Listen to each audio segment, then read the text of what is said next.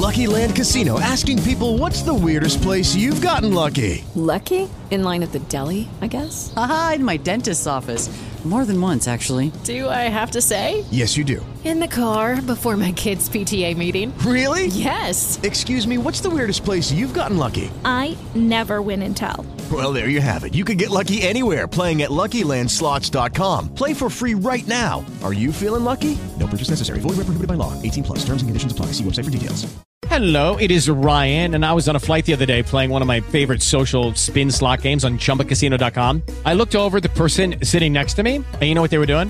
They were also playing Chumba Casino. Coincidence? I think not. Everybody's loving having fun with it. Chumba Casino is home to hundreds of casino-style games that you can play for free anytime, anywhere, even at 30,000 feet. So sign up now at ChumbaCasino.com to claim your free welcome bonus. That's ChumbaCasino.com and live the Chumba life. No purchase necessary. Group. Void were prohibited by law. See terms and conditions. 18 plus. Hey everybody, Dylan here. Welcome to a new episode of the Let's Go Eat show. On this episode, Dr. Paul White. Dr. White is a professor at the University of Utah. He teaches ethics and philosophy, and uh, he's a smart guy. He's one of my favorite people on Twitter. Whenever there's like a, a story in the news or something I'm not quite I don't quite understand or I'm not quite sure how I feel about it, he's one of those one of the people I turn to to give me a viewpoint I hadn't thought of before.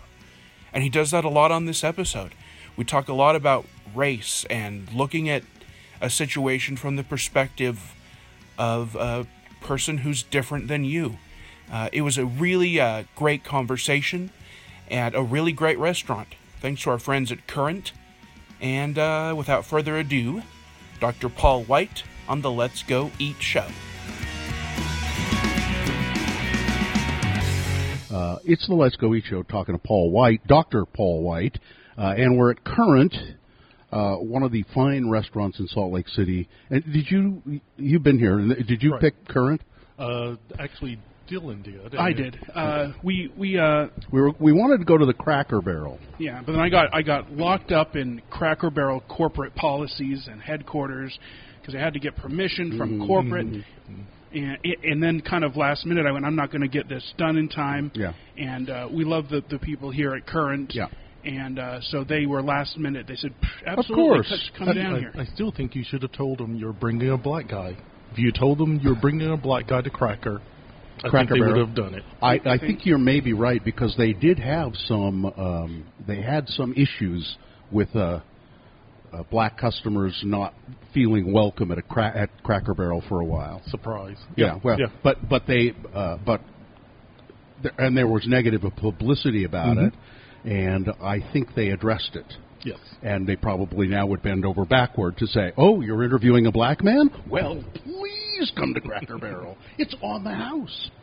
So, uh, Dr. Paul White, as uh, you, if, I don't know, uh, people who listen to this podcast, who listen to the Radio from Hell show, uh, have some inkling of who Dr. Paul White is because your name comes up. and You're you're an avid listener of the show, and you participate uh, mainly through Twitter. Mhm. And uh, uh, what's the you do a thing actually about the Radio from Hell show almost every day, which is the three lessons you you've learned. Oh or- well, yeah. I'll pick a lesson or a quote or something, and I refer it to the what I call the U of RFH, so University- University of Radio, Radio from Hell. Hell, yeah. So I'll just pick something that to spread the spread the RFH knowledge out there. Yeah, aren't we? Yeah, we're brilliant. uh, but but now uh, we say Dr. Paul White, doc, doctor. Uh, uh, you're not a medical doctor. No, You- I'm, I'm the original. The PhDs were the original doctors. So I have a doctorate in philosophy in experimental social psychology. And you are a professor at uh, the University of Utah. And uh, what do you teach? I teach, um, as I said, a social psychologist. My research interests and teaching interests are in attitudes and persuasion, in prejudice and stereotyping, diversity, group processes work. Uh, what was the last thing? Group group processes. So small group processes. So trying to understand what happens when people are working together in different groups. What happens when um, things like social conformity, uh, de-individuation kind of factors. I don't know what de-individuation is. It's the idea that when you're in a group You may in you may get involved in activities that you would not do as an individual. Peer because- pressure. Yeah, because you're not being able to be identified. I just I went along with being a racist asshole because everybody else was. Right, and you and, And that happens. And and it's it's even more than you can't be singled out for it. So if you could be singled out for it, then you may not engage in it. But in a crowd, you're not singled out for it. Now I was thinking of it kind of slightly differently. Mm-hmm. Uh, it, does this does the way I was thinking of it also happen, where somebody will go along with the group and and something awful will happen, and they'll go, "My God, that's not me at all. What happened? Why did I do this?" Right, and that's where you think about more conformity, peer pressure kind of issues. Yeah. Because there, and and I know I've seen situations in which people have gone along with things that they may not want to do or Pretty would not even. stuff, yeah. pre- and Yeah. and I know that from my own personal life. Really? hmm Uh, uh, well, do you care to elaborate? well, situations when I, I was thinking about the last time I've used I the last time I ever used the N word Mhm. in an actual way to use it as the N word was probably it was can't remember the exact year it was either my junior or senior year in high school during the summer to yell at a black woman from a distance to just be joking around with a lot of white friends around me. Oh, you so you were I with white friends, and I said it, and you yelled it out, kind of at that woman, Yep. black and, woman. and got called out on it. And By? that's pro- by the the woman saw me, um, but wasn't for sure if it was me, but thought it may have been me. And then someone, it was at a college, a summer college program when I was in high school, and this one of the supervisors talked to me about it and said, "Do you realize the harm that word means?" And I was like, and I was saying, "Yes, I do," and but and I realized from that point on, I I can't think of a time I've used it in that way. Uh, do you use the N word in a clinical sense sometimes in, in teaching or because I, I, I know there it's a black man who wrote a book called can I say it? It's up to you. Yeah. It's so it's so hard to do. Uh huh. Oh, you got some tea. Yes, I did get some tea. Uh, I'm I'm going to have tea because I'm not feeling well, and uh, this was uh, I'm sorry. What's your name? Michelle. Thanks, Our Michelle. w- waitress Michelle suggested this Um, particular tea. Do we want to order some food while Michelle? Yes, we're going to order some food. Uh, although Paul and I haven't really looked at the menu that closely. Uh, thank you. Ooh, that's man. pretty. Look at that tea. It's a it's kind of a pink color. Uh, what kind of which one is it? Alchemy Sunshine. Ooh, that's it. The tea grotto from here in Salt. I go there every once in a while. I get ginger tea, and it's just sh- almost it's almost like straight shredded ginger, Mm. but it's really delicious. Um, should, should we? Do you want us to order now, Michelle? Whatever. Do- Sure. Let's look over them. You have a few more minutes. Yeah, well, just give us another about five minutes or so. Thanks. Uh, I, I want to uh, go back to uh, using that word, the N word. Well, I'm looking at a menu here. Uh, I, I sometimes think, and I think you and I talked about this once, that it's a, a shame that the word that that you can't use a word, right? Because words are important, and to say, well, you just can't use a word anymore, seems sad or wrong somehow, and yet I can't bring myself to say it either. Yeah, and I, I would actually agree with that. For for me, it's the key thing is if you want to use the word or any words, just know there's consequences. Mm-hmm. Because as you said, words are important. Words matter. So if you're wanting to use it, then know why you're wanting to use it. And that was the lesson I learned all those years ago. Yeah. Was this was to use it in that way, not just only harms you know the person that's the target, but it helps to spread it in certain ways. And there are certain words that I just won't use because of that. Now there's uh, uh, so the the word we're talking about, the N word. Uh, I, I said this, this guy, and who I believe is a black man, wrote this book called that word. Mm-hmm. and I assume that's what he discusses. As I recall, I didn't have you probably read the book. No, I haven't. Oh, you haven't? yeah. Well, what's wrong? You're a professor. Uh, I, as I recall reading the reviews of the book, his argument is you shouldn't demonize a word out of existence, essentially. Uh, and I think he probably in the book is saying almost what you're saying. Mhm. It, it is a word that can and should be said occasionally. It needs to be said occasionally in certain contexts, but you better be damn careful about Right. the context. I, I mean, the where people talk about let's let's clean up Tom Sawyer and Huck Huck Finn, Yeah. um, and I just think you know the passing just recently of the great comedian and activist Dick Gregory. yeah. You know, there are people who use the word and use other words, and they're using them knowing the consequences. He used that word all the time. I used to hear him. Uh, he's uh, he was great friends with uh, Don Imus, uh, Mm, uh, radio Yep. guy, who, and Don Imus had him on fairly regularly. Uh, even as recently as a year ago, I heard him talking with Don Imus, and and Dick made uh, didn't hesitate to use that word at all. Right. Yeah. And it's I mean it, it it's funny to think now in 2017, but I to I do remember as a kid in the 70s watching TV. And there were times it would be said on TV. I remember the last time I used it, said it. Uh, I said it on the radio deliberately. Said it on the radio uh, when we were talking about Dr. Laura. No. I remember when she, Laura Schlesinger, and she got uh, her ass handed to her when somebody discovered some recordings. I think of her speaking very badly about black people and using the N word and And she just kept saying it over. It, Yeah. was, it was I think it was a caller who It was in- on the air, Yeah, wasn't and it? it Yeah. was on the air, and she kept saying it over and over and over. And Mhm. you know, actually, it's funny because Dr. Laura. So I have a, I actually have a talking Dr. Laura Schlesinger doll that I use in, in one of my classes because because people her degree was I think in Kinesiology. kine- yeah, but but she did later go back and get an actual kind of counseling degree. But her first doctorate was in this other area, and she was but she was being touted as oh she's this relationship specialist. Yeah. and she had not been trained in it. Yeah, yeah. She. So I, I think I used the word because I we didn't have the audio, but I read.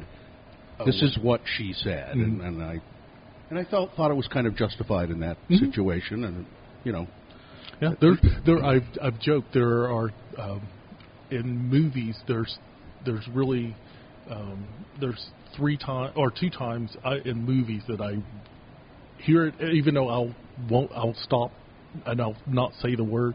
Once Blazing Saddles, when the when he The new sheriff. the new sheriff is black and all this, and but it's it's when when he's when everything's going on and the old woman he's trying to help the old woman across the street and she said, "Up yours." You know. um, and then later, after he saves the town from Mongo, um, she comes back with a pie, going, "Well, sheriff, sorry, sorry about the up yours." You know. Mhm. And then there's the um, the Berry Gordy's the Berry Gordy's the Last Dra- Dragon, which is a horrible I don't know film. that movie. But, but there's a play. There's a time where it's it's this guy being Bruce Lee, but he's Bruce Leroy Mm-hmm. Oh, in. Harlem, Mhm. and he- he's supposed to have all these special powers and all this. And the sure enough, the the big badass in the movie um, is talking to him. He goes, "You're supposed to be able to do this, and you're supposed to be able to do that, and catch bullets with your teeth." And he goes, "In word, please." and it's just to me, it's like bravo. It's- or oh, there is a third one. Yeah, That's well, right. I Blazing, the Blazing Saddles is pretty hilarious. But I forgot Pulp Fiction. Yep. The The, you- wait, the, the, dead one the in my garage. N-words. In my garage, Yep. yeah. Uh, so we're uh, let- let's order some food here at Mhm. Current, and then Yeah, we'll yeah. come back to the N word and other things we're discussing with Dr. Paul White. So we're back, and uh, we, so we uh, I guess we got right into it with the N word here with Dr. Paul White, but uh, I want to go uh, talk to you a little bit about. Um, your your life, you know. Okay. Say, how long have you been a black man, Paul? Um, All I- your life? I I do believe so. I do Yeah. believe all my life. Yes. Now you, uh, so I know you grew up in Kentucky, Right. mostly, right? Yes, uh, yes, I was. I was. The way I put it is, uh, I'm an Oklahuckian. I was born in north central Oklahoma in a little town called, well, actually born in Guthrie, which was the original capital for the state of Oklahoma till the people in Oklahoma City came and stole the state seal and took it down to Oklahoma City, literally. Really? Yeah. Um, You can't be you can't be the capital anymore. Nope. We're taking it. Nope. Um, but my we lived in Langston, which is a um, where it's the home of Langston University, which is a historical black college university. My father was a professor there in agricultural science, and the, one of the interesting things with Langston is you have this small town of probably always forget about 700 people with and with this university all black or well because from yeah at that time when my mom and dad moved there it was all black The, the university. the university the town Really? everything yep because i always laughed that for me when people talk about integration integration were white people coming to langston or Yeah. coming close to langston mm-hmm. Next to langston is a even smaller town called coyle oklahoma and it was all white so you had this all black town next to the all white town, and there there were a number of all black towns in Oklahoma. Really? Mm-hmm. I had no idea. Uh, how did they uh, did the how did they? I think of Oklahoma as being kind of a redneck racist place. Yeah, Uh, no, yeah. It's it's what because at the time one of the things like for Langston, um, it's I always forget the it's not Langston Hughes it's named after, but it's Langston Hughes' family member who for whom Langston Hughes is named fa- after. famous black poet and Yeah. writer. Yeah. Yeah. Langston. And they wanted they wanted Langston and a number of other towns to be black paradises because the what if if with all the talk of you know taking Andrew Jackson off the twenty dollar bill, people forget that Oklahoma was fo- was basically formed because of the Trail of Tears. That was that was that was one of the places where the Cherokee and other Native American Indian tribes ended up, and were told this is your land forever. Then they discovered oil there, of course, and all of a sudden that's not their land forever. Get. Yeah. I yeah, I had no idea. So how did the black towns like Langston get along with the white towns? Was there any interaction there, or did they just kind of leave each other alone? From from my understanding, they kind of just coexisted. Is is the way it was. How is it that your father was a, a, a, a, an agriculture scientist, or uh, why, why, did he grow up in He farming? He he was born in Texarkana, Arkansas, and I always joke, being a, someone born in Oklahoma, that means he was born on the right side of Texarkana because it literally does split Texas and Arkansas. Um, and I haven't seen like I have an anti-Texas bent to me. Um, he, you know, his family was it was a big family, but kind of a poor family. And it was just one of his interests. He did dairy farming and other stuff um, when he was in college. He actually went to Michigan State. It's, yeah, Michigan State's where he got a he got a master's degree. Um, and he met mom while, while he was doing kind of visiting professor. He was a visiting professor at Southern University for a year or two. This was in the late 40s. Um, and mom worked there in the registrar's office, and they met. He left, came back. They, you know, fell in love. It clicked. and- Yeah. Yep. You have, now, are you from a big family yourself, or I'm the the way I put. I'm the baby of five of us. Oh, so I have huge then. Yeah, Yeah. So I have. It's but you think Catholic because we're Catholic fam- at that time Catholic family, mm-hmm. about five kids. Yeah, that's about Yeah. that's about typical. Mm-hmm. Um, because all my other ev- just about everybody else it's two or three kids.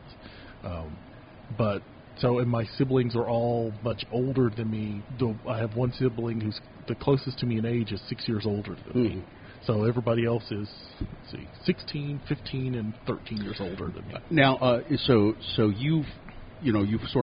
Lucky Land Casino asking people what's the weirdest place you've gotten lucky? Lucky? In line at the deli, I guess? Aha, in my dentist's office. More than once, actually. Do I have to say? Yes, you do. In the car before my kids' PTA meeting. Really? Yes. Excuse me, what's the weirdest place you've gotten lucky? I never win and tell. Well, there you have it. You can get lucky anywhere playing at LuckyLandSlots.com. Play for free right now. Are you feeling lucky? No purchase necessary. Void where prohibited by law. 18 plus. Terms and conditions apply. See website for details. With the Lucky Land slots, you can get lucky just about anywhere. This is your captain speaking. Uh, we've got clear runway and the weather's fine, but we're just going to circle up here a while and uh, get lucky. No, no, nothing like that. It's just these cash prizes add up quick. So I suggest you sit back, keep your tray table upright, and start getting lucky.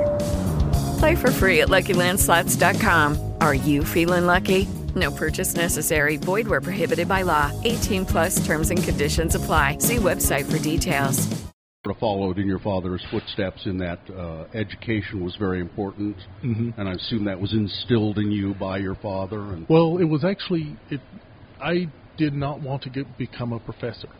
Um, it was the last thing I thought I would do because the as the story goes, it, it like you were saying, it kind of I kind of fall fell into the family Mhm. business. yeah, My oldest brother is a professor. He's a history professor. My other brother at one point taught high school. Um, my oldest sister at one point was working in schools. Mhm. My other sister is a literally a school nurse now. Mm. Um, my grandma, my maternal grandmother was a was a teacher.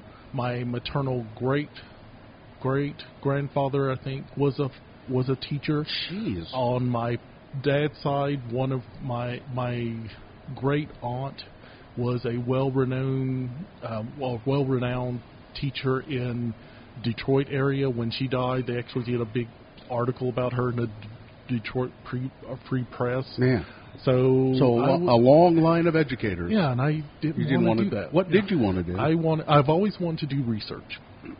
Um, I wanted to do research, and because I've always been curious, trying to ask questions and get answers with actual data and information, and I wanted to do work for like the um, National Ad Council, so doing public service announcements, and part of that was I had done some when I was in college, um, but it was also I saw how in, influential ads and marketing can be for people. So that's what I thought I wanted to do.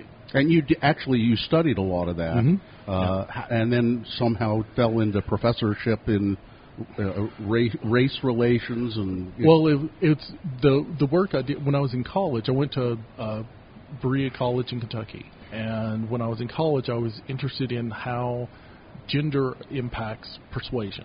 You know, so why is it that when most and it's true to this day, when you listen to most ads, radio, television, it's male voiceovers. Why? Mostly, yeah. You know, Mhm. And it's and I thought, could it be that people think men are more persuasive, or you know, than women? Um, so I've always had that kind of bent to it, Mhm. and um, when I here's a little dirty secret about academia in a lot of ways, especially in in psychology. When you're in, if you're wanting to be an academic and you're in, acad- you're going that academic route. If you leave the field, it's much harder to get back in. It's easier to go academics first and then leave the field to do consulting or Right. Oh, other yeah. type jobs. hmm So, uh, and what's the name of your class actually? The, the Um, class the- that you teach? One of them I'm teaching right now is intergroup relations, and I also do a class called the psychology of getting what you want. Um, it's an attitudes of persuasion class. So, so these are not specifically classes about uh, race relations and uh, Now the the intergroup one is cl- there is closest in that I talk about and focus on prejudice, stereotyping, discrimination, isms, the theories and research behind it, and I try to get the students thinking about ways this plays a role in everyday life. Um, so that's where I give the hat tip to you a number of times, where there are there are boner candidates or other things that I'll you'll talk about that I'll go, oh yes, I, I if I haven't seen it, I'll use that to start the class. Right. 'Cause So, for, so for instance, the, the latest one was that uh, uh, Wellsville, Utah, Right. the uh, Indian uh, uh, settle, the pure white Mormon settlers versus the vicious Indian staging that they do every year. Right, because Yeah. I had not heard that, and I thought that was a that was a great that was a great opening for discussion about the social some of the social origins of how we can pick up prejudice and stereotypes from our society. I I mean, it's possible to be prejudiced uh, or to and to have stereotypical thoughts and not really even know that's what what it is, right? Right. That, that you, for instance, I think it's fascinating. Well, it's fascinating. Like I keep thinking about this. We're sitting right now right across the street from the Ute Car Wash. Super pressure, it says, Uh-huh. and there's a caricature of a Native American Mm-hmm. there on that sign. Uh, does it surprise you that that's still that things like that are still around? No, it doesn't surprise me at all. Um, actually, and before I say this, I should I realize I should have started off. You know, I speak for myself. I am not speaking for the University of Utah, psychology, social psychology, Catholic Church, Newman Center, lay Dominicans, Black people, Southerners, Oak, Okies, anything. You know, This is Uh, Paul White. This is this is Paul me. White and what you think. And, So, one of the things in bringing up the Wellsville situation, Mhm. which was which was perfect, um, because I said to the students, "This is why. This is partially why I wish schools would stop using Native American mascots and nicknames." Because it becomes that, oh, but it's okay.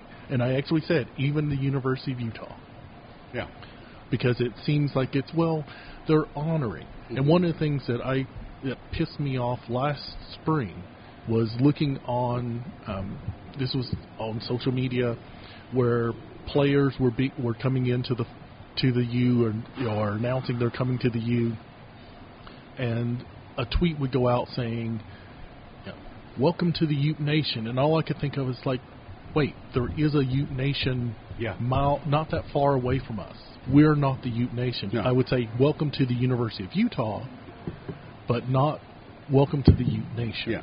Yeah, yeah, I mean it's because the the Ute Nation is a sovereign uh, country into, uh, in and of itself, essentially. And, Yeah. Uh, you know, it's fascin- It is fascinating that we do hang on to these things, um, and I know the University of Utah has, and I think they're not being disingenuous when they say it.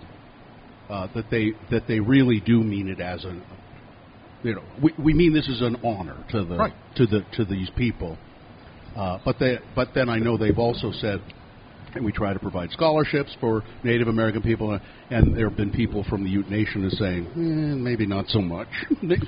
You know, Yeah, and even even to me there, um, even if the university was to say all people who are of the Ute tribe can come here for free, that Mhm. would I would go okay. That would be better for for me. But even there, it seems like that's buying them off. Um, yeah, and it's Yeah. and it's it, why not just we we already we already have uh, and my argument is we already have swoop as the red tail Swoop. the red tail hawk mascot. Why not just become the the red hawks or Mhm. The hawks or something else than the Utes? Do they not? They, they don't use the. I know they used to have a guy dressed as a Native American on a horse, and right. They don't use that at all. No, and I guess that got that was right. That got phased out before I came here. it? Well, when I brought this up in class, a student brought up saying, "Well, you know, at, at the games, you're not allowed to wear headdresses, feather headdresses." And I was like, "Okay," mm-hmm. and, there's, and they were saying this as, "See, this is them mm-hmm. trying to be respectful." Mm-hmm. Um, and I said, "That's fine." but still when before the now Utah fan instead of Utah man, which I know was a whole contro- that was a controversial issue as well. Fans will still be in the stands doing the the arm chop that kind of s- symbolizes Uh-huh. the tomahawk chop Right. from the Atlanta Braves, Yeah. basically from year from decades ago. Yeah. Um, And they And- used to wear head. I think a lot of the students used to wear. They would wear, yeah. headdresses and stuff Yeah. in the in the stands. How far do we go with all of this? I mean, really, you know, there are any number of uh, squaw peaks. Mm-hmm. Uh, squaw is a really nasty word Yep. To to Native American people. Uh, there are um, any number. Well, uh, the name of the state of Utah. I mean, is uh, how, how, how do you have any kind of an opinion about how far we should go? Uh, you know, when I was just down in Moab, and you know, it was Negro Bill Canyon, And and I remember a time when it wasn't Negro Bill Canyon, it was N-word Bill Canyon, and on, on a lot of older maps you'll still see Mhm. that. And uh, uh, for those who don't know, uh, Bill was a black man in the area in the late 1800s, I think, and he was a cowboy, and he worked on people's ranches for them, and I think he had his maybe his own little herd of cattle Mhm. that he dealt with, and his name was Bill Grandstaff, but everybody in town referred to him as Old N-word Bill, and he apparently even referred to himself as Right. Oh yeah, that's me. I'm N-word Bill. Um, so they changed it to Negro Bill, and now they the sign there now says Grandstaff Canyon, his last name. The people in uh, the people in Moab are not happy with that. Mhm. They want it changed back to Negro Bill Canyon. Um, so I mean, so this is this is the kind of things we face, and and it's great that we're talking about it. All right. So, what, on your opinion, how far do we go with all of that? See, that's that's a good example of, and I know the um, Jeanette William, Jeanetta Williams, and the NAACP here in Salt Lake has come out saying, I think they came out saying, We don't have a big problem with Negro Bill. Right. That's not bad. Yeah. Um, to me, if the, if the it seems like it, you could still pay him homage. You could still talk about him. You could even have there on the plaque with the name of the canyon talking about. You could have Negro and N word if you wanted Mhm. to. It's those. That's an example of where I think it would be better to change it and have people think about, you know, why it's been changed. We can have those conversations. It's similar to me with the Confederate mo- memorials in that people do not understand why some of these memorials, most of these memorials, were put up, and if we could, it's not. It wasn't to honor just the war dead or the war hero, quote unquote heroes. No. It was to intimidate. Yeah, they were. Now, uh, and I'll give you a chance to take a bite of your sandwich or something. I'll, I'll let me, and if I, I'll explain this, and if I go wrong, you tell me. But most of those monuments in the South were put up, uh, paid for by the sons and or and or daughters of the Confederacy. Mhm. Groups of uh, like the daughters and sons of the Utah Pioneers here in Utah, Right. and uh, they they are uh, they were put up in the 50s and 60s near courthouses and public and in public parks parks uh, because these people wanted to intimidate black people by these monuments. Just don't you forget, you're in the South. And it was also as a pushback against civil rights movements that were going on, um, things that were being, the rights that were being granted to blacks and others. Now, going back to the how far to go, Yeah. um, I think we need to have the conversations, and that's the problem. Is that sometimes when people want, they don't want to have the conversations at all. On one side, on the other side, it can be we want to get rid of everything, and even with the Confederate monuments, the Confederate flag, which is the battle flag of you know of a of a particular group. There, it's I don't want. I wish people would not say erase these things. Um, and I don't think people are saying to erase them because, as someone who, like I said, my oldest brother's a professor. He's a historian, history professor. I love history. I love n- trying to understand these stories and inf- this information. It would be better to have it somewhere where we can learn, where we can have these difficult conversations at times, as W. Kamau Bell talks about, is the awkward conversations. I've always said that's how we grow. That's how we learn from being open about these issues. I mean, to me, it always seems like when when you you build a statue or put up a plaque on public land, you're not doing it to to have a conversation. You're doing it to honor somebody. When you name a street after somebody, when you put up Right. their statue, that or, or name a canyon after them, it's honoring that. It's holding that up as a good thing. I, and I but think- but a statue or something in a museum or in a somewhere where it's meant to have a conversation is a different thing. But to me, big public statues out in the middle of your town, you don't do that of oh, here's this really difficult thing to discuss. Right. And if and one of the things, if you if you want to have that and you do those things, um, then tell the full story. like the Wellsville situation, where they're only telling their side of the story. We know history gets told by you know the story. The line goes, history is told by the winners. Yeah. In the in the case in some of these cases, though, it's not history being told by the winners. It's well, actually, I take that back.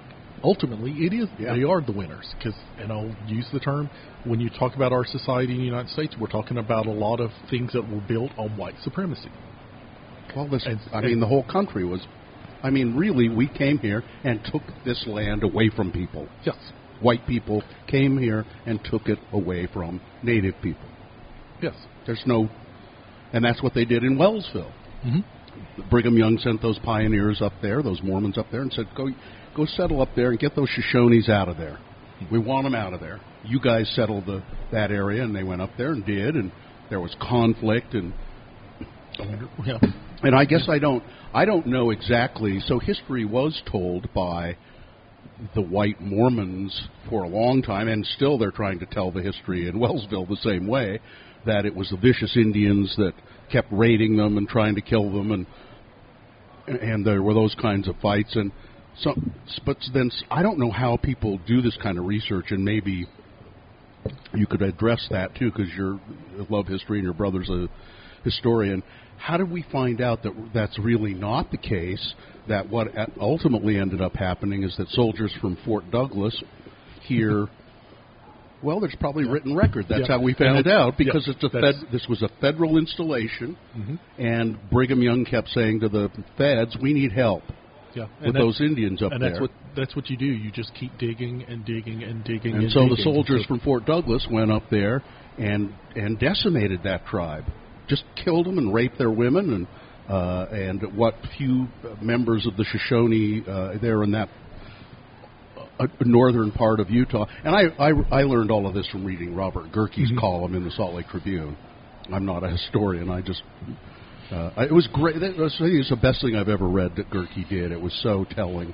But they decimated that tribe. What few members were left, I guess, moved up into Idaho to and kind of joined up with another uh, branch of the Shoshone or something. Mhm. But uh, uh, so that's the real story, and yet those people who live in Wellsville are still trying to tell this fake bullshit story. Yeah. And it's it's just and they're still resist. I said I think this will be the last summer they do that. I maybe not though because they're still the, like the mayor is a little upset about the whole thing. Well, I wish we could just come to some kind of agreement that we could still do it. Maybe we'll just do it in a different way. What the hell, you know? Yeah, Just I give I give it. I give it one, I think one more year, and Mhm. but it but I think if it will change, or hopefully it will change, um, in in large part because again, we get to get more of the story. One of the things you hear people will say, um, it's tradition, Yeah. and a, a the example. Sorry, while we're eating, the example I I used in class is yeah when I was when I was a little kid, I used to shit myself. Tradition. Okay, that's tradition. You Lucky Land Casino asking people what's the weirdest place you've gotten lucky? Lucky? In line at the deli, I guess? Aha, in my dentist's office. More than once, actually. Do I have to say? Yes, you do. In the car before my kids' PTA meeting. Really? Yes. Excuse me, what's the weirdest place you've gotten lucky? I never win and tell. Well, there you have it. You can get lucky anywhere playing at LuckyLandSlots.com. Play for free right now. Are you feeling lucky? No purchase necessary. Void where prohibited by law. 18 plus. Terms and conditions apply. See website for details. good to go. That's tradition. That's not. Mm-hmm. No, we Yeah. we can change and grow. We don't have to be the same year after year after year after year. other other other cultures and other countries have dealt with this and tried to deal with it, and I think you know they're uh, probably the prime example that comes to mind is Germany dre- dealing with with Hitler and, I the Nazis. And I think South Africa, with the Truth and Reconciliation trials and, and conversations they had. And Australia has tried to deal with it uh, Hmm. a lot more with the uh, Aboriginal people, and you know they they realize uh, somewhere along the line they said, "My God, what did we do to these people?" hmm And that's but that's the thing here, and it seems like in our society we don't want to have those tough conversations. We don't want people want to say, "Oh, slavery um, the decimation of Native American tribes, the rules that disallowed. I was about to say Asian, but particular Chinese immigrants, um, the taking of land. Like we are, we are literally sitting in a place that used to be Mexico. Yeah, Utah. Yeah, Yeah. Mhm. Um, yeah. Father Father uh, Escalante. Yep. He was here a long time before. Yeah, those kind of situations and issues that come up that pop up. We we don't. It seems like we don't want to. We don't want to be uncomfortable. Mm-hmm. We don't want to. You know, why can't we just kumbaya get along? And I think we can kumbaya get along and still disagree. That it doesn't mean that we can be friends and have these talks without having to say, okay, now I'm just going to ignore everything that you feel, think, believe, etc. Mm-hmm. One of the one of the one of the terms that the students will, the past students have learned, and future students will see, is not to use the word colorblind around me, because I because the and I talk about colorblindness as being this what they say wiping out group. You know, so why why do why aren't we we should just be Americans? Why African American? Why Why do you Asian have to say Why- Black Lives Matter? White lives matter too. All lives matter. Yeah, all lives matter. Um, and I would direct people to there's a there's a you can look it up. I think it's all t-shirts. All t-shirts matter. Um, this guy did this brilliant thing about t-shirts and talking about showing how that was. There was a actually there was a great meme with Hurricane Harvey. I don't know if y'all saw it where it was the picture of flooded Houston and saying, "I know Houston's hurting right now, but all cities matter." Now you see how dumb this shit is. You know that saying is, um, but it's that it's that idea that we say let's just be Americans, and I then toss it back to students and others, going, okay, what's an American? Define for me what is an American.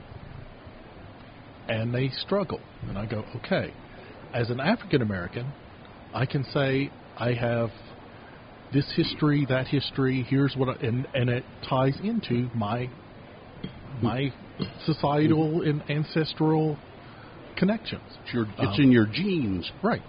Um, and I point out to people this isn't just for non-whites.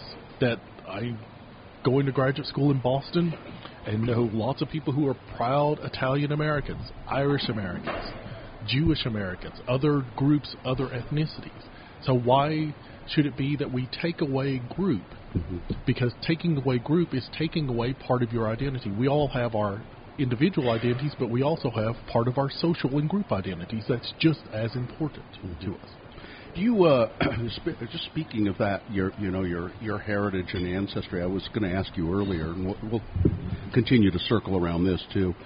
You- I know it's always been difficult for uh, Black Americans uh, of uh, of African ancestry, particularly, to trace their history back uh, s- very far. I mean, some some families more successfully than others, and you know, I don't know uh, uh, what's his uh, the guy who wrote Roots. You know, Alex uh, Haley. Alex, Alex Haley. Who I got to.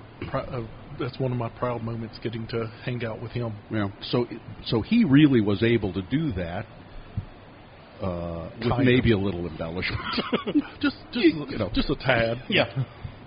but but but it's the the difficulty of doing that. If Mhm. you how far back can you trace your Well, um, we, mom and I, my mom and I did this for a while, um, and actually, in, it was kind of fun in high school. One of the honors English classes I had, one of the assignments was doing genealogy. And this was in the '80s. My one of my sisters, who also went to Berea College, well, she was there in the '80s.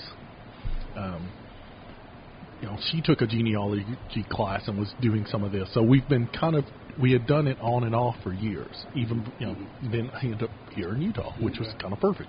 Um, for some parts, for some strains, uh, we can go back to I know I think it is close to almost the 1600s, um, because I have Native American Indian, I have um, white, black, um, and and the white part we think is England because there were some there's some records that go if if the family stories are to be, be believed um, that you know some of those ancestors came over in the 1770s 1780s um, that the county I grew up in mostly in town I grew up in in Kentucky um, some of my ancestors were there before it was an actual county um, in the early 1800s um, which As- was as slaves.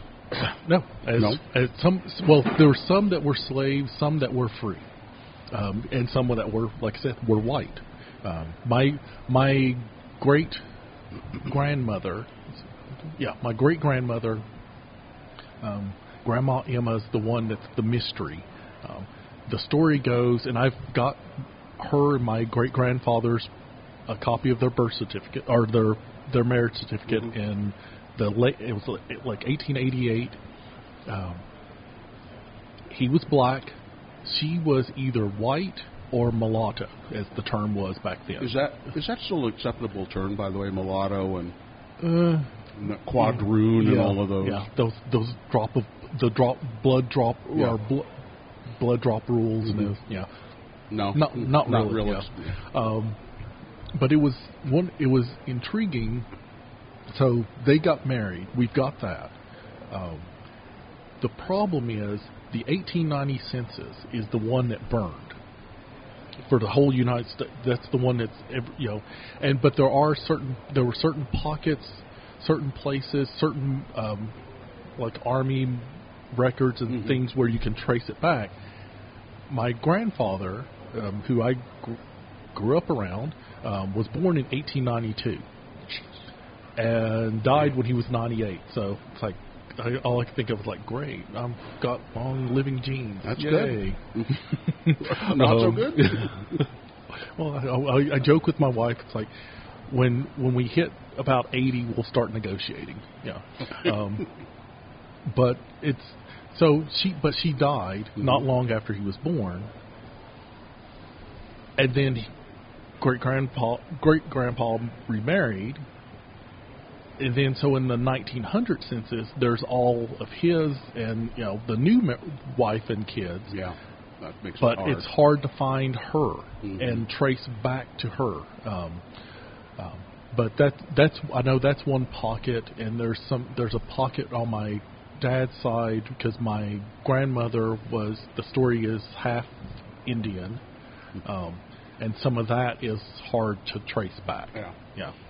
But, But- you can't you can't go back to you know what African tribe you Not, were I haven't. Yeah, I haven't tried yet. I, but I've I've actually wanted to. But then it's kind of funny because one of my colleagues at the at the U um, is she's of Italian and Irish mix. Um, and when she and I were working on some of these issues together, you know, she goes back to Italy just a you know in the, in the 1800s, and it's this you know, it's they were. Ill, she talked about how they were illiterate, and it's just the it's serfdom basically, and she can't. You know, it stops. Where I can go further back. Oh yeah. Um, and I remember her one time joking, looking at me. She goes, "That's funny. You're more American than I am." I'm like, "Yeah, my ancestors have been here. Your ancestors long. were Yeah. still over in Ireland and in Italy, and my ancestors were owning people and doing stuff here." Yeah. You know? Yeah. It- um, you know, you said something in there too that I think just sparked a little interest in me that I didn't, I was not familiar with. That uh, that there were, even when the with the institution of slavery, there were always certain numbers of free mm-hmm. black people. How how did that come about? Or they just they were here and they were that that was just who they were. There were only because if you think about with sla- with slavery, people who were being brought here as labor, there was always there were always some blacks who had money, Yeah. who had power, who had prestige, who had come over to From the other United States. countries, Yes, came over who came other- over. Um, given that we're recording this on 9/11 and thinking about what's you know, the idea that a lot of people do not realize or know Crispus Attucks. He was one of the, if not the first, one of the first people to die for the revol- in the Revolutionary War at the the Boston Massacre. He was a free black man.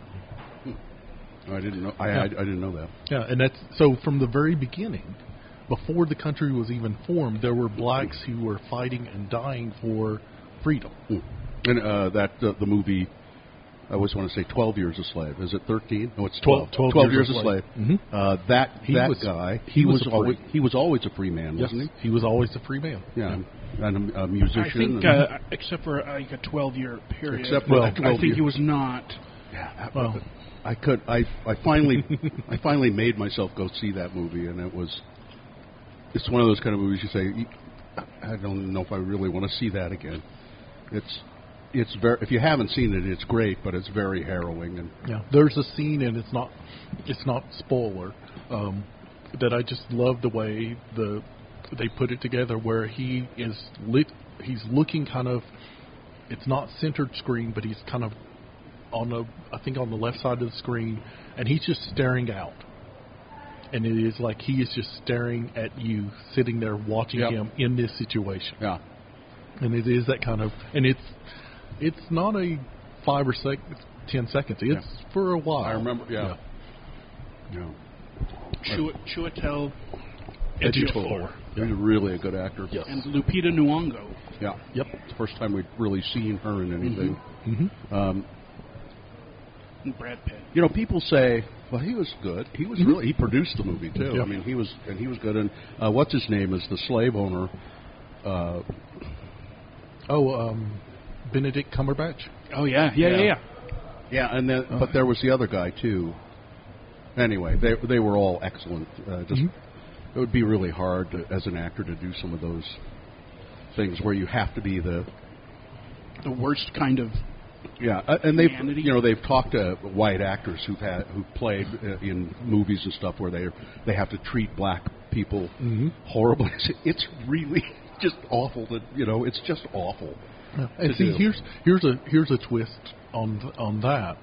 It's to me, it's intriguing that, and because I've read those stories, and I still remember the great. There was a great story about when Spielberg was doing Amistad, Mhm. and they had the the they were putting the people in bonds, in chains on the on the ship to film the scene, Yeah. and you had the productions people doing this, Mhm.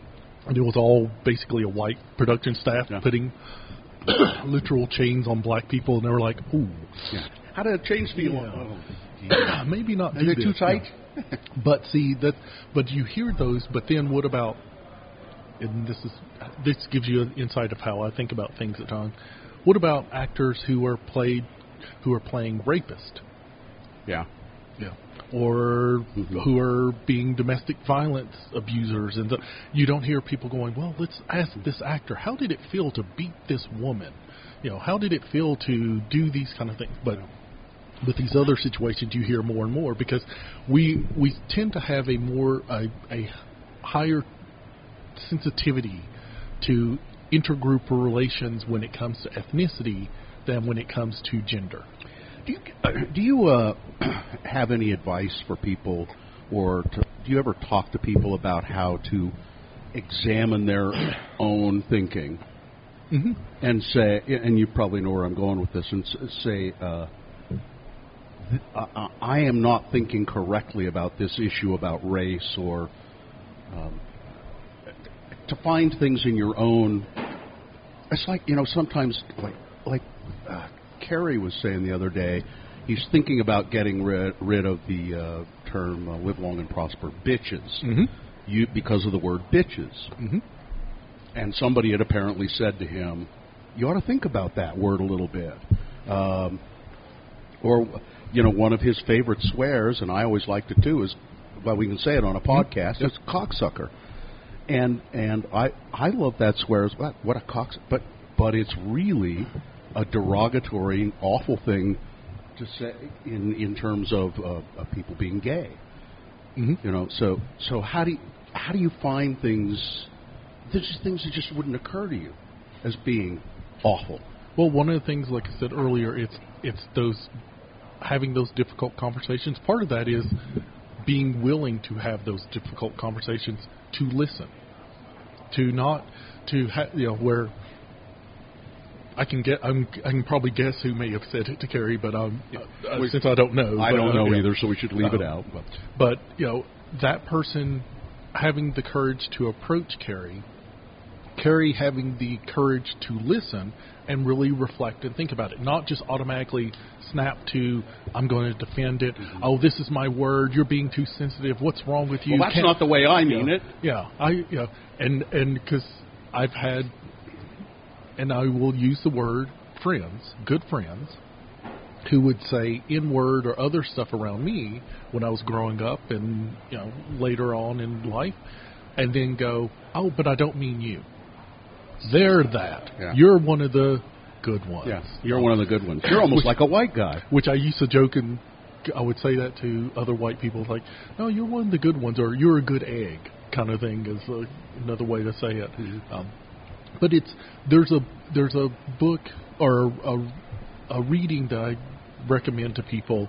Um, it's it's Peggy McIntosh. It's it's now I think thirty something years old. It's called Unpacking the Invisible Knapsack, and she and she's she's doing this from the white privilege perspective of realizing here's all the things I can do and say that just seem normal to me. Um, but she talks about because for me it was the what it was eye opening was the gender part because she talked about yes I you know as a black man there are lots of things that I worry about concerned about um, I do morning walks and a lot of times I am doing things on purpose in a way and I talked about this a few weeks ago on Twitter um, where I smile at people not just because I'm a Southerner and that's just our gentile way. Yeah. Yeah. Um, but it's because one of it is so that because I may be the only black person that person sees all day, Yeah. and not just because this is Or all Utah. week. yeah, and it's not just Utah. Yeah. There's, yeah, actually Kentucky's whiter than Utah. Really? Yeah, yeah. Um, But it's but it's also because it becomes this disarming kind of. I am not as again. I'm going to evoke W. Kamau Bell. He in his book he talks about being a BBM, a big black man. Yeah, and you are a, for people who don't know you, you are a, a tall, imposing. You can be imposing. Although I, I don't know. Maybe it's because I know you, but I look at your, I look at your face and I think, well, that's a gentle soul. And that's what a lot of people will say. They'll say, Yeah. "Oh, you seem so, you're so nice, you're so kind, you're so." That's and you do. That's. I mean, ev but I think even just looking at you, I would think, well, that's kind of a gentle, nice-looking person. Yeah, but I remember this. I remember this in grad school and other times of talking, having conversations with people who would say, you know, they were they were it was females talking about having to, you know, carry keys in between their knuckles and other things, and I was tell it was it was beat per beat for beat. I was telling them the things they were going to say, Yeah.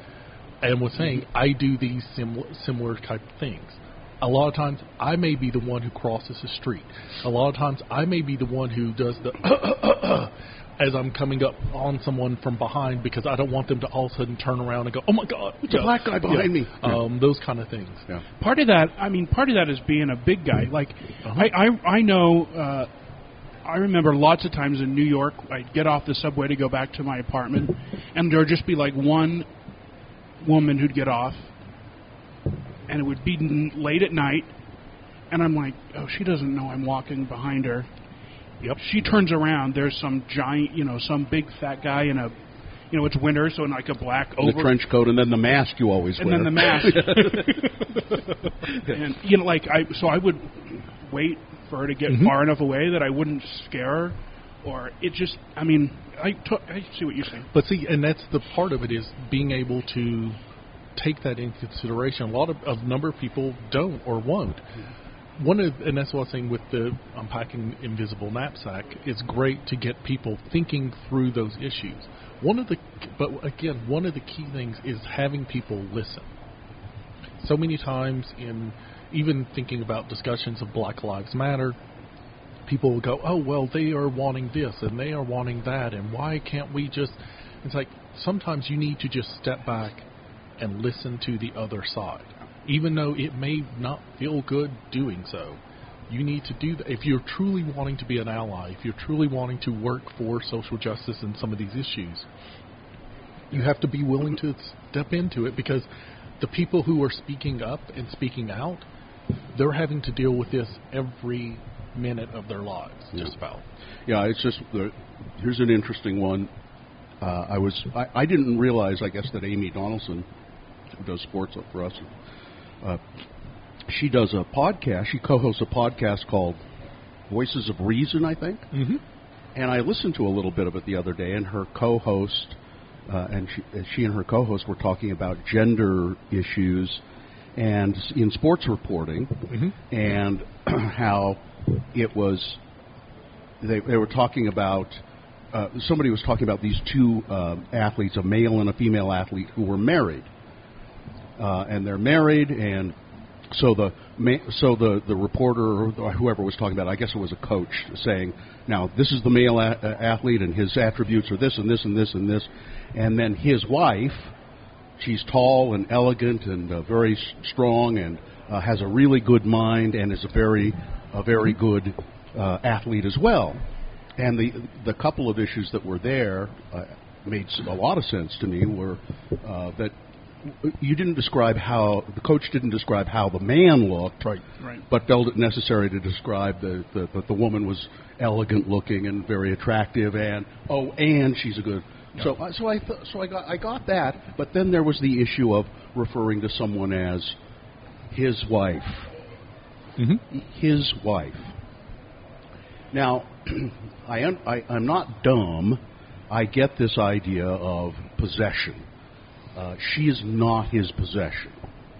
Um, you know, I refer to my wife a lot of times as my wife. Uh, she's not my possession, and I that's that's not my intention. And, it And ki- she reminds him of that all. that's, that's exactly what I was thinking. Like, yeah, yeah, yeah, you yeah. met her. You know what she's like. She's huh?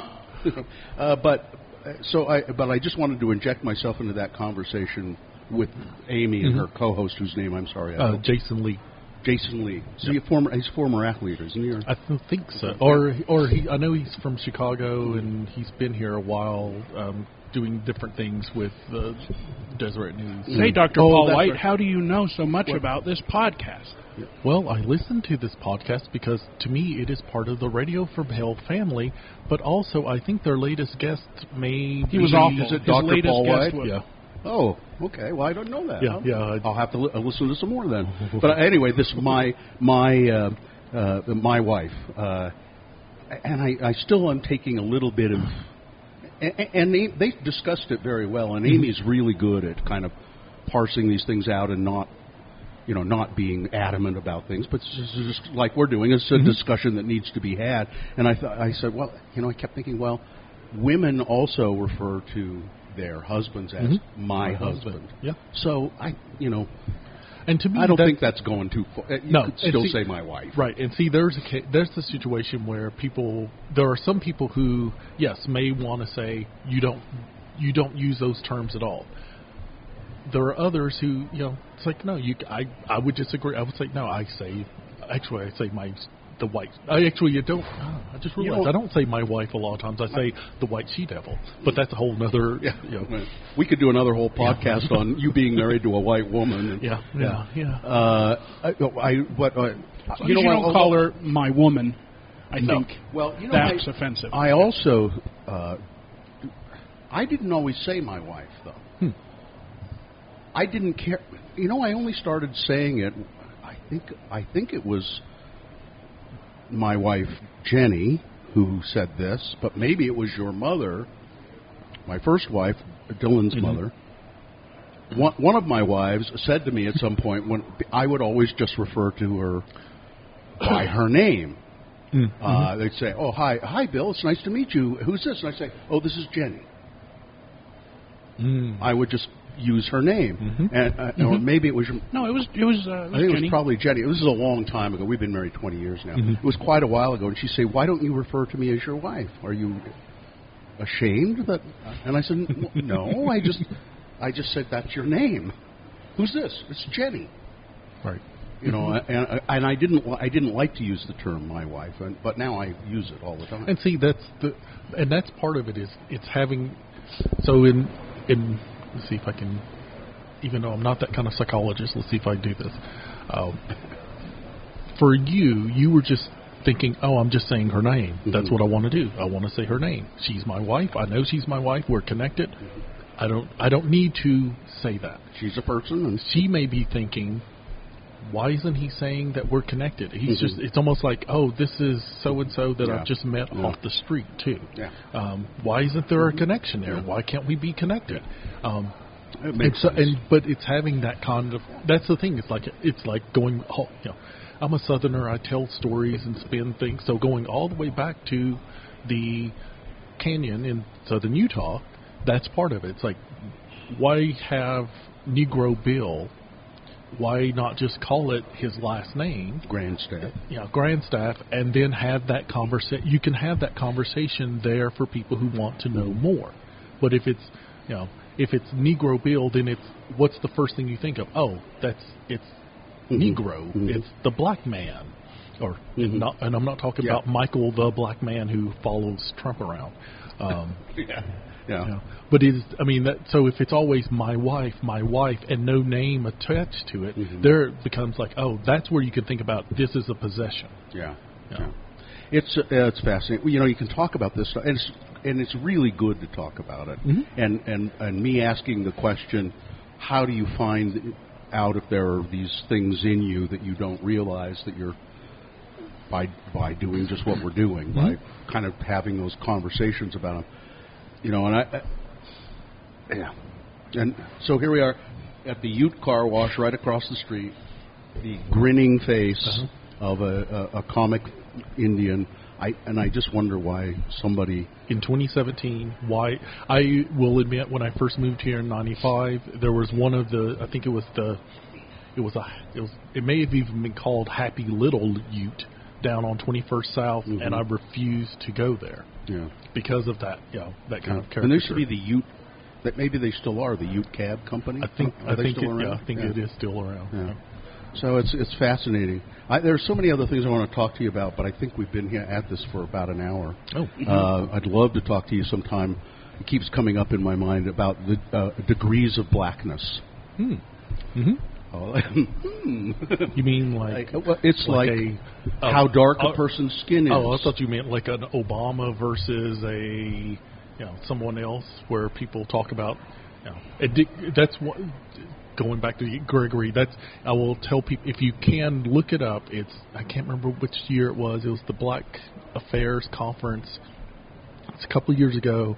Dick, Gre- if you I think if you just look Dick Gregory, um, Cornel West, talk uh, discussing um, Bill Clinton, you'll find it. It's a it is one of the best little clips talking about Bill Clinton. And, the two of them are talking about Bill well, Clinton. he, he, Dick Gregory goes off about talking about with with with poor Bill Clinton, us black folks. We we told you you were black.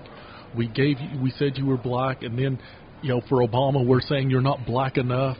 And, and he, but he goes on talking about in a he says how for Bill Clinton that's fine if you want to play black and say this stuff and do these things, but the problem comes when you start using it as your address.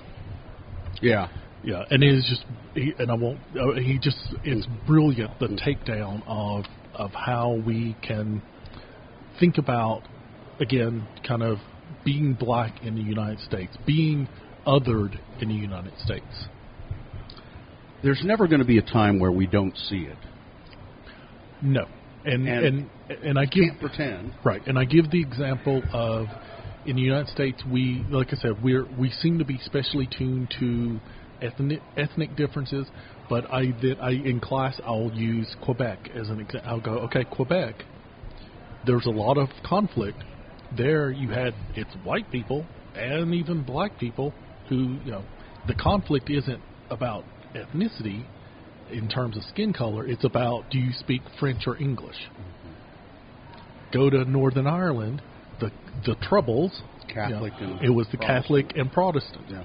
You go to Rwanda, it wasn't even religion there. It was Tribes. It was tribes because everybody was Catholic there. Everybody looks the same, but it's the tribes. Yeah. So there's the the students will ask and people will ask, what's the solution for prejudice and stereotypes? And I say, one, and stereotypes are not bad in and of themselves, even though that and that can be kind of controversial.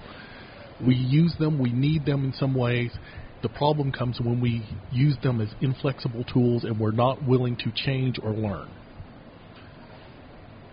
Two, if you want to get rid of them, the best way to do it is cut your head off. Because some things we can we can a little impractical. Yeah, yeah, but we can we naturally categorize things. Categorizing things can lead to stereotypes. This is a table. That's a plate. You know, we are, I think, males. Yeah. You know, um, you know those kind. You know, we can make these quick, easy categories that way. That's just a byproduct of- of our cognitive abilities and thinking. The problem then comes when we're the three of us are sitting here as males, and then someone else sits down who may look like us, but say she's female, Trent, man. and we go, no, no, no, no, no, no, you're male. It's like, no, I'm not. No, I'm not. Yeah, and that's that's where the problem. Well, then you have to. So that that's then you say you have to. Oh, you're not. Oh, well, what are you? They tell you, and then you accept that Right, because and you- that's what they say. and you listen.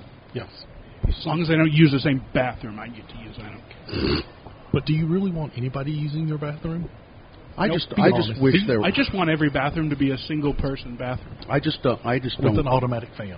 I don't Mhm. care. You know, I don't care. I can be. I could be standing in a restroom, doing my business, and if a woman walked in and wanted to use the bathroom and go into the stall, I'd be fine. I don't care. I, it's happened at concerts and Yep. sporting events, Yep. and it's like The last Yeah. time I was at the state fair, I think it was the state fair, and the bathroom was so busy.